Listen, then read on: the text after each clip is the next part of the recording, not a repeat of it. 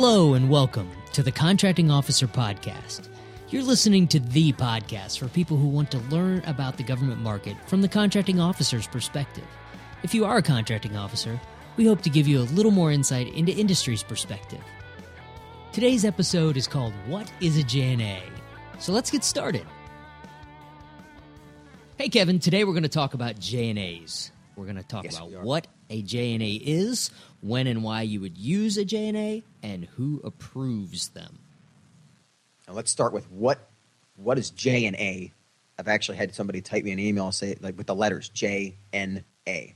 Okay, that's a problem because this is why we're doing podcasts like this one. So it's J and A, which stands for justi- justification and approval. So there's the the big kind of takeaway is it's an acronym with a symbol in the middle of it, which confuses. Yeah, and not not every agency refers to them as JNAs. I, I've heard them as SSJ, like sole source justification. There's there's different ways to refer to them, but but I think most of the community use JNA as as the lingo. I've actually also seen it referred to as a justification for other than full and open competition. Yeah, that's way too long. Yeah, it was a J J F J O F O C. yeah, Anyway, but yes, the the idea, the J and A term is kind of the standard ish. It's the most used. How about that? But yeah, they're, basically, this what this really is. It's the primary way that a contracting officer awards a contract without competition, when competition is not appropriate. Right. So you're justifying using an acquisition method other than full and open competition. So you're justifying it's also known as sole source. You're justifying the sole source. And then the approval part is who has to approve you as the CO doing something other than full and open competition. Correct. And so just to kind of give you, let's dig into the FAR here. You know, let's just, this is this is where a lot of this stuff comes from, right? So you go to FAR 6.301A, for example, is where it specifically says that, that contracting without providing full and open competition or after exclusions, which we'll get into that, it's a violation of the statute. What that means is that remember the whole Competition in Contracting Act discussion? This, we're supposed to compete stuff. So when you don't compete stuff, you got to justify it. That's what this is for. So there are seven exceptions, stated exceptions in the FAR to not having competition. And only seven, despite Correct. the fact actually- that you want a lot more sometimes. And and sometimes you, you have to stitch in the story of how do you actually fit into those seven, but that's kind of what we're talking about the seven today. Yep. But here, why this is important: contracting officer has to cite one of them. Yep. So the, And the JNA is a written document that has to provide this justification and say, I am using this exception to full and open competition. So let's let's go back. Let's use a little baseline discussion here. You've heard us talk a lot about the, the for the most part contracts are competed. About seventy percent of the contracts in the U.S. government are competed. Okay, we have the Competition and Contract- Contracting Act that requires that they're competed. FAR six point one talks about the full and open competition. FAR six point two, which is full and open after exclusions, which is otherwise known as the set asides. The, eight A's, the hub zones, the service disabled veteran owned small business, you know, all the small business set asides. That's where, and again, it's a whole other podcast, but that's where we talk about after exclusions as far as 6.2. Capitalism honestly requires that you compete things. We think about it, we want things to be competed. And then for the most part, common sense requires it. It's like, well, if lots of companies can do this, we should have a competition. So those are that's kind of the baseline is that most of the stuff is competed, all right? But when it's not, here are some examples of why they're not, and then really why a contracting officer would use some of these examples and when to use them. Yep. So we'll zip through the, the seven pretty quickly here, but the two big ones, the ones that are used most often, are the first two. By far the most used. So the first one, and for those of you following along in the FAR, I love to say that, 6.302 1 is what we call the single source. And the, the long way of saying it is the only one responsible source, and no other supplies or services will satisfy agency requirement. Otherwise known as there's one company that can do this. So the most used and the most misused exception right there, all in one. Is there really only one source? Yes, and so um, I'll go from examples here. One would be if somebody has a patent on it, okay, you kind of have to use it. Might be only one. Right. If there's a special capability that only one company has, then there might be only one. And let, let me show you what this looks like. And by the way, you can Google me and you probably will find the J&A that I wrote about this very story. But we were testing vehicles, and I feel like I tell testing vehicle stories a lot. I apologize. I'm kind of in a testing vehicle stories rut lately. but this is actually, I had to write a JNA for doing this. And we needed to test them above 8,000 feet. The reason for that, imagine where these vehicles were going over in Southwest Asia. There were areas that are above 8,000 feet. We'll leave it at that. Well, the point is we need to test them in that environment. Well, doing this in the United States, a simple assessment of how many spots in the United States is there land above 8,000 feet. So you limited a whole bunch of stuff. And then as it turns out, there was only one company that had a facility where we could literally drive off road. Because you can't go to you know Rocky Mountain National Park and, and take a vehicle and drive into the trees. It's not allowed. you got to stay on the road, right? So we needed a facility where you could actually drive the vehicles off road above 8,000 feet. Well, guess what? There's one. There's one place that that can be done. Yep. So that's an example of what this looks like. So how do you justify one responsible source? Because biggest picture, there's nothing that there's only one source for. If you had enough time and money, you could make another source. It other companies could do it. There's only one source now. So that's that's part of the justification. How how do you justify that in JNA? You have to be able to say it would cost this much money to you know grade the land to build another testing facility. It would take this much time to do it, and that's simply not acceptable.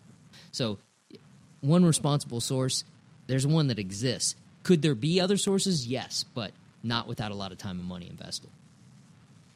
Correct. And, and that's another one of those examples where you go through what it would cost to do this ourselves. If we've decided to contract this out, which that's part of the discussion is we've decided to contract this out, therefore here's a, a company that can actually do it now.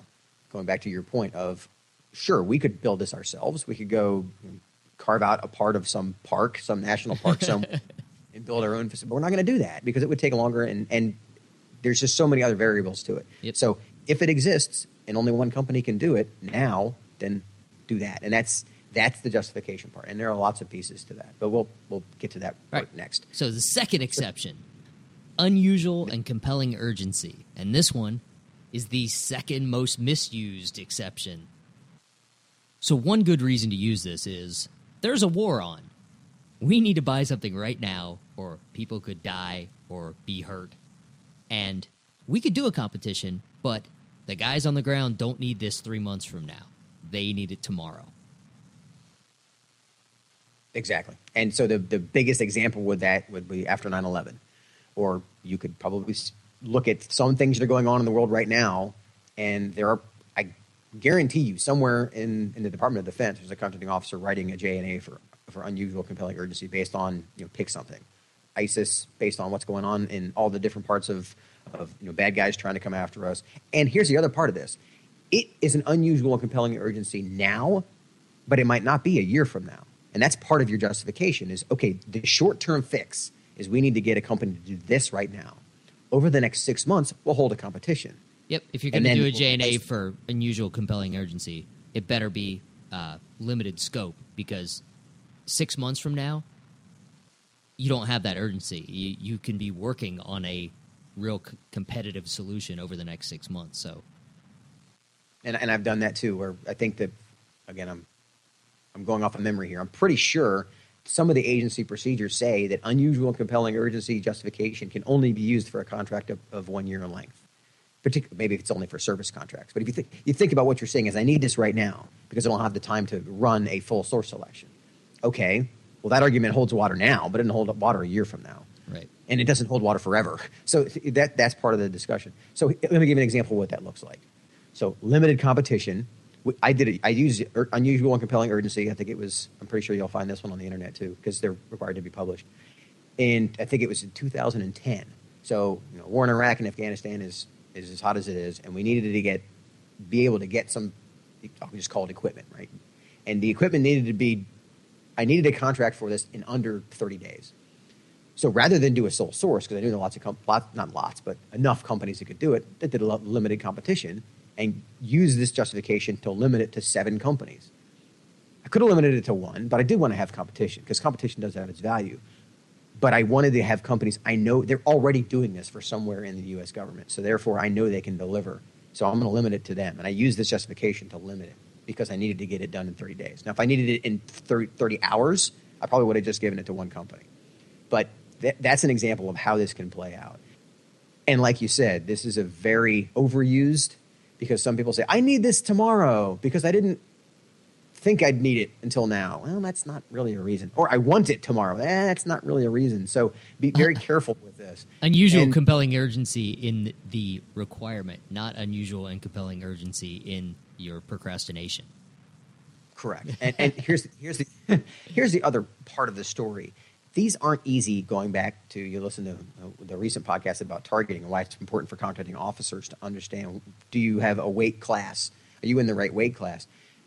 For example i did an uh, urgent compelling jna for a, a, a developmental product we needed to have. We did it under a letter contract. Those are hard to administer. And again that's a whole other podcast but trust me if you're only going with one source and you're spending a lot of money you got to justify how is that money being spent properly and then you have to negotiate with one company under under fire basically because they're already working. Now you're trying to figure out what's this really going to cost? How do we justify it? My point is all of that takes time. So let's and i want to make this a big foot stomper. Let's not pretend that just because you can get a jna to award it quickly you're necessarily going to save time. You're transferring that time to contract administration. Yeah, that's a good point. So I, it's very easy to say, oh yeah, we'll just use an unusual. That's why it gets overused. Is that we think we can award it quickly? Mm, okay, but if you award it to a crappy company that doesn't deliver, and you got to do it again. You've also heard me say we don't have time to write, do, do, it right the first time, but we have time to do it twice. Right. This is how it happens. And it, raising my hand here, I've done that because, again, the customer needed something right away, and in, in this case, it wasn't the contractor was awful. It's just that they underperformed, and we ended up getting a much better product after going back and competing six months later. Now, did they get their immediate need? Yes, they did. And it, it, it met the, the, the, immediate requirement. But it's very easy. I, I, caution industry the same way. When you say, oh, I can get a contract under an unusual, compelling urgency, that negotiating with the contracting officer to come up with the, what the actual price is going to be through a letter contract, it's not easy for you either. And I can tell you, if they choose to chime in, the companies that I've done this with, they'll freely admit that this was not fun for them either. So be very careful what you wish for, and and these are these are slippery slopes. But understand that they can be used and they, they can be needed. Okay, let's let's hit the other exceptions, the the less used exceptions in FARS six three oh two. So dash three industrial mobilization. Ah, that's hard to say. Industrial mobilization, engineering, developmental or research capability, or expert services. So industrial mobilization. That the example there is there are only two companies that can do this in the world, and one of them is going out of business. So we are going to award to that company. We're going to give them award to keep a critical capability available. Like I don't know, say there's only two domestic manufacturers of roller bearings that are a critical component of things that we need to make. We need to make sure that we have access to, to, those in time of need. So we'll actually give a sole source award to one of the companies or both of the companies to keep them afloat and keep that national capability there for us. And here's another great example. Anybody, any contracting officers out there who've used this justification? Let us know because we have not. a, uh, right. It's a big one. All right, dash four is international agreement. Tell me about that one. So, great example there would be foreign military sales. So, company X has a treaty that says when this stuff is bought, it's bought from this company. Right. So there's political negotiations that correct. some company's going to buy F-16 fighters from us, right? Right. And then there's the other side of that is that when, when we're doing something on their sovereign territory, we have to buy X services from X company. And whether or not you agree with the competition behind that's beside the point. It's an international agreement. Congress got it signed. Let's move on. Yep. And so, just because there is agreement, you don't get to do the contract unless you do a JNA that cites 302-4. Right, and that's yeah. That, that, basically this is you saying I didn't compete this, and here's why: because Congress has a treaty. Yeah. So dash dash five authorized or required by statute. This is where it's written into the congressional language that this agency will purchase this. And the example with those would be things like the uh, federal prison industries. There are certain things you buy from them, um, and I'm trying to Unicor is what that one is. So the, another example would be Ability One is that they're a they're a, a, what do they call that? The National Institutes for the Severely Handicapped. there's a, they're required the contracting officers are required to buy certain things from them. And this is this is one area that that, that statute's covered. Again it's not used as often as the other two but that's what it's for. Yep. All right. 302-6 is national security. When would you use that one? That one is just what it sounds like when national security requires it. And keep in mind when we get into who approves these, these are not approved by the contracting officer. There is not a contracting officer sitting in the desk going, "Hey, I think this is required for national security. I want to award this dollar contract." It's a whole different ballgame. But yeah, that's that's just like what it sounds like. Is that that say the Secretary of Defense decides, in the interest of national security, this this company has to have this contract. And I'm, I'm making this up, just putting it out there, but I would suspect that's how some of the the sole source contracts for the invasion of Iraq were awarded. Was based on we need we, we don't have time to compete these. We don't want to let the world know through federal business opportunities that we're going to be doing this. Ergo for national security these should be sole source contracts. Again that's not, i'm not trying to get into the political discussion of whether or not you agree with that but that's where that's the example i would probably pick up. Yep last one same thing uh, public interest. This is not something that a co probably would sign off on themselves that, uh, hey, this is in the public interest for this particular acquisition that I'm going to buy from a single source.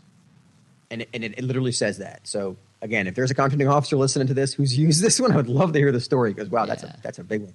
And that one has to be approved at like basically at the at the agency head. So think in terms of like the, the NASA administrator has got to sign a document that says in the public interest, I want to give this contract to this company. That that's a that's a tough explanation. and oh, here's the other fun part: is Congress is also notified of this.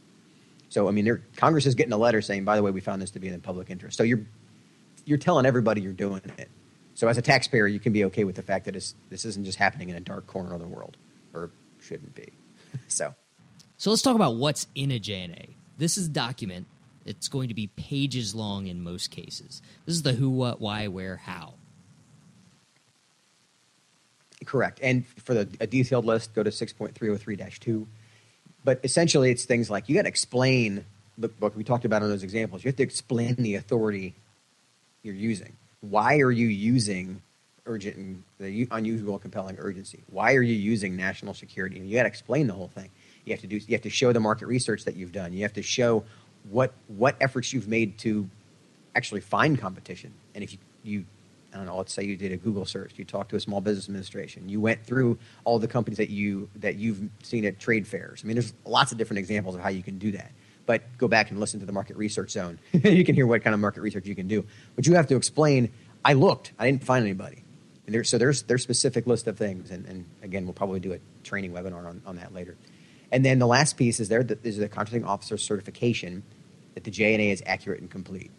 And this is the part where going back to the, the podcast about the source selection process where I kind of went off on my rant about the idea of you need to own what you sign. This is one of those moments. Is that the program manager, the customer, the the politician, the lobbyist, whoever's influencing the opinion here, your name's on it. You're signing it. And I, again, I'm putting my hand up saying I've screwed this up. Where I, I look, wow, that wasn't as strong as it should have been. And to make matters worse, now it's published for everyone to see. Back in the good old days, you could write these and stick them in some musty contract file, and no one would probably look to see what your justification was like. But now, you get the pleasure of publishing this for all the companies that you didn't let compete for this to read. Correct. And and so what what that actually does, you go back to why a JNA sounds like it might be a, a, quick solution, an easier solution. Well, now it's actually it's always been not necessarily as easy to award and administer a contract just because you're doing it through sole source. But this adds another element to it. Is now you're going to hear, and again, it's happened to me. I posted that JNA, and remember I tell the story of the seven companies that we had award. Guess what? An eighth company literally called me after they saw it and went, "Dude, why wasn't I on that list?" And I, I had to explain to him. I said, "Well, you, you don't actually have any contracts yet. You don't have any. The, the, read the document where I talked about I picked these seven companies based on their experience, based on they already have government contracts, they have past performance, etc. This guy could do it, but he didn't actually have any past performance yet. So because I'd written that in the document, I was able to say, well, right here in paragraph four, this is this is why you weren't the eighth company because you don't actually have a contract yet. This is how I chose to limit it. But it was really an awkward conversation because the guy was offended, and he, I would have been too because I missed out on this big opportunity for a twenty-five million dollar contract that he couldn't compete for. So that changes the conversation when you put out a JNA and now it's it's seen by the world is that you, got to own it. And when you've done your research and you own it, like I just des- described, then defend your position because you're entitled to, to your opinion, and it's okay to defend your opinion when you've documented it. Okay. Okay. So let's talk about who approves these things. it for smaller acquisitions, this is usually a dollar level thing. The contracting officer can approve themselves, but above that, larger acquisitions, it, it's really agency specific, right? Correct. And and so the the standard number where a contracting officer can approve it by themselves is up to six hundred and fifty thousand dollars. Which again sounds like a big scary number, but again in the big picture, it's a, not for for some agencies that's a huge number. Got it. And those agencies probably have, have lowered it, but the FAR says six hundred fifty thousand. Yeah, and from our So for world exa- in SOCOM and the Air Force, it's six fifty, right? Correct. And for, for SOCOM, it specifically is 650,000. The, the Air Force uh, supplement specifically says that the chief of the contracting office has to look at it, even if it's below 650,000. However, and this is what this is why it's important to understand each agency. In that case, it also says that the chief of the contracting office can delegate it to the contracting officer if the contracting officer has the authority under their warrant. So they have the ability to say, you know what, for, and this is this is the art, not science the chief of the contracting office for the Air Force can say, I need to review this unless, based on this person's experience, I trust them. And then off they go. So they have the latitude to go both ways with that. And so that can speed up the process. That's actually a good thing. In other agencies, the, the, head, the head of the, the entire agency must approve it for a smaller one. And here's where it gets really fun. How about some random numbers, right? The agency head must approve things over 62.5 million. I'm not making that up. That's in the FAR, sixty two point five. Yeah. Yeah, it's, uh, it's funny. It's not a prime number. They should have picked like you know fifty seven point one Or something round. You, you remember it, right? Well, the next threshold where it has to go up, usually to like the Secretary of Defense or something, is eighty eight point five million. So the reason we tell you that is when a hundred million dollar JNA, and by the way, I've written one, it went up. All, it went all the way up the chain. Imagine the amount of work that goes into a hundred million dollar JNA. But my point is, a hundred million dollar JNA, uh, you as a taxpayer need to understand that's not something that gets done in a week. It was months of writing and back and forth and approvals, and, and my name is on it, and so is all the people up the chain. So it's a big stinking deal. Right. So just I want people to understand that there's a there's an assumption out there that JNAs are just popped out like you know like chiclets, and they're just not. So unless they're really small. All right, so before we wrap this up, again a reminder: these JNAs get published for everyone to see. So, as a contracting officer, you need to really have your justification together. It's going to be put up for scrutiny by the people that are not getting the business. and consider that in your in your discussion on whether or not to do a competition. Is is here's another thing. It's effectively easier to do an RFI and say, "Hey, who else can do this?" We're planning. To, in fact, that there's even a regulation that says you have to post this out there for the world before you do the JNA. So you basically say something like, "We intend to do this as a sole source award," and you want that feedback because guess what? If you don't get any feedback, that's what you're going to write in your JNA. Say, "We asked. We asked back in you know two months ago. We asked three times. We posted on F- FBO and said, "Can anybody do this?" And nobody could do it. Yep. So that's our justification. So that's that's why it's so important going back to the RFIs. That's why it's important to interact with industry and see who can do it. Because what you really want to do is compete it as quickly as you can. Because I firmly believe that sole source contracts aren't faster. They're, they're that's a whole other a whole other podcast. But from experience, they're just not. they feel faster, but they're not. You know, it's kind of like cheating on your taxes. It feels faster if they get caught. then you got a real problem. So another big takeaway here is that this, the FAR specifically says that doing a J&A cannot be based on lack of planning. Now, that's something that always makes contracting officers, including the two of us making eye contact right now, cringe because so many times it's really easy to say that. But if you don't have the resources to do it, then okay, I'll put it out there. The one I just described, that $100 million one, you could stretch it and say, oh, we should have seen this coming. You know, after 9 11, we should have seen that this contract was going to, that we're going to hit the ceiling faster than we had planned. You know what? Okay, woulda, shoulda, coulda. So I know that's going to hit a, a hot button with a lot of contracting officers because it's really hard to plan for every scenario. However, you can't write in there because we didn't have time or didn't think to actually do this contract we knew was expiring in two years, we didn't think to actually compete it. We're going to do a JNA. Okay, that's crap. Or we've had this requirement for six months, but we need it right now. What have you been doing for the last six months? Correct. That that's where that's where you get yourself into trouble. Not a reason. So, The the other great one is end of the fiscal year. My money expires. I can't obligate it on October 1st. So now it's September 29th or 30th. Hey, there's unusual and compelling urgency that I need to spend this money right now before it goes away. Ah, that that doesn't work either. and it's explicitly prohibited by 6.301 C2, Charlie 2. And the reason we're harping on this is that we don't want you to find that FAR reference on September 29th.